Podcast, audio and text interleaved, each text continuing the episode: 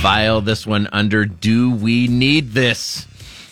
a different flavored candy corn, and what kind of flavor is tailgate flavor?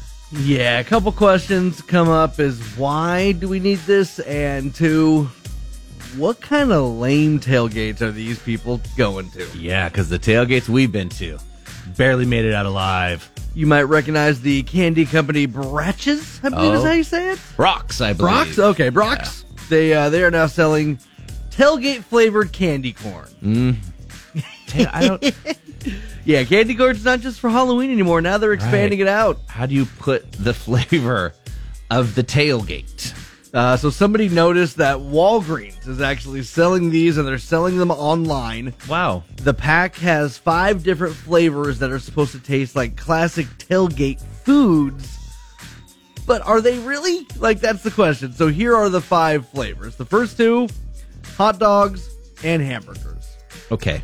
I can. That doesn't sound like that would taste good, but those are some flavors at the tailgate. Makes sense, right? But yeah, I agree with you. Like, especially depending on what kind of condiment. Like, if it's a hot dog with mustard, I don't want to be having that one. This sounds like they're kind of trying to go into the market of the jelly bean. They need to stay Right. in their lane here. Now, they get a little bit worse from there. The third one Worse? is popcorn. Okay. which kind of stretching as far as a tailgate food, I would say. I wouldn't say that's a tailgate food at all. right? Yeah. Uh, fourth one, vanilla ice cream. Definitely not a tailgate food. I mean, we all love ice cream. But maybe a candy corn I'd enjoy. Yeah. That might be the first candy corn I'd say Maybe I'd they enjoy. are just throwing us a flavor. Now, again, you might see that at tailgate.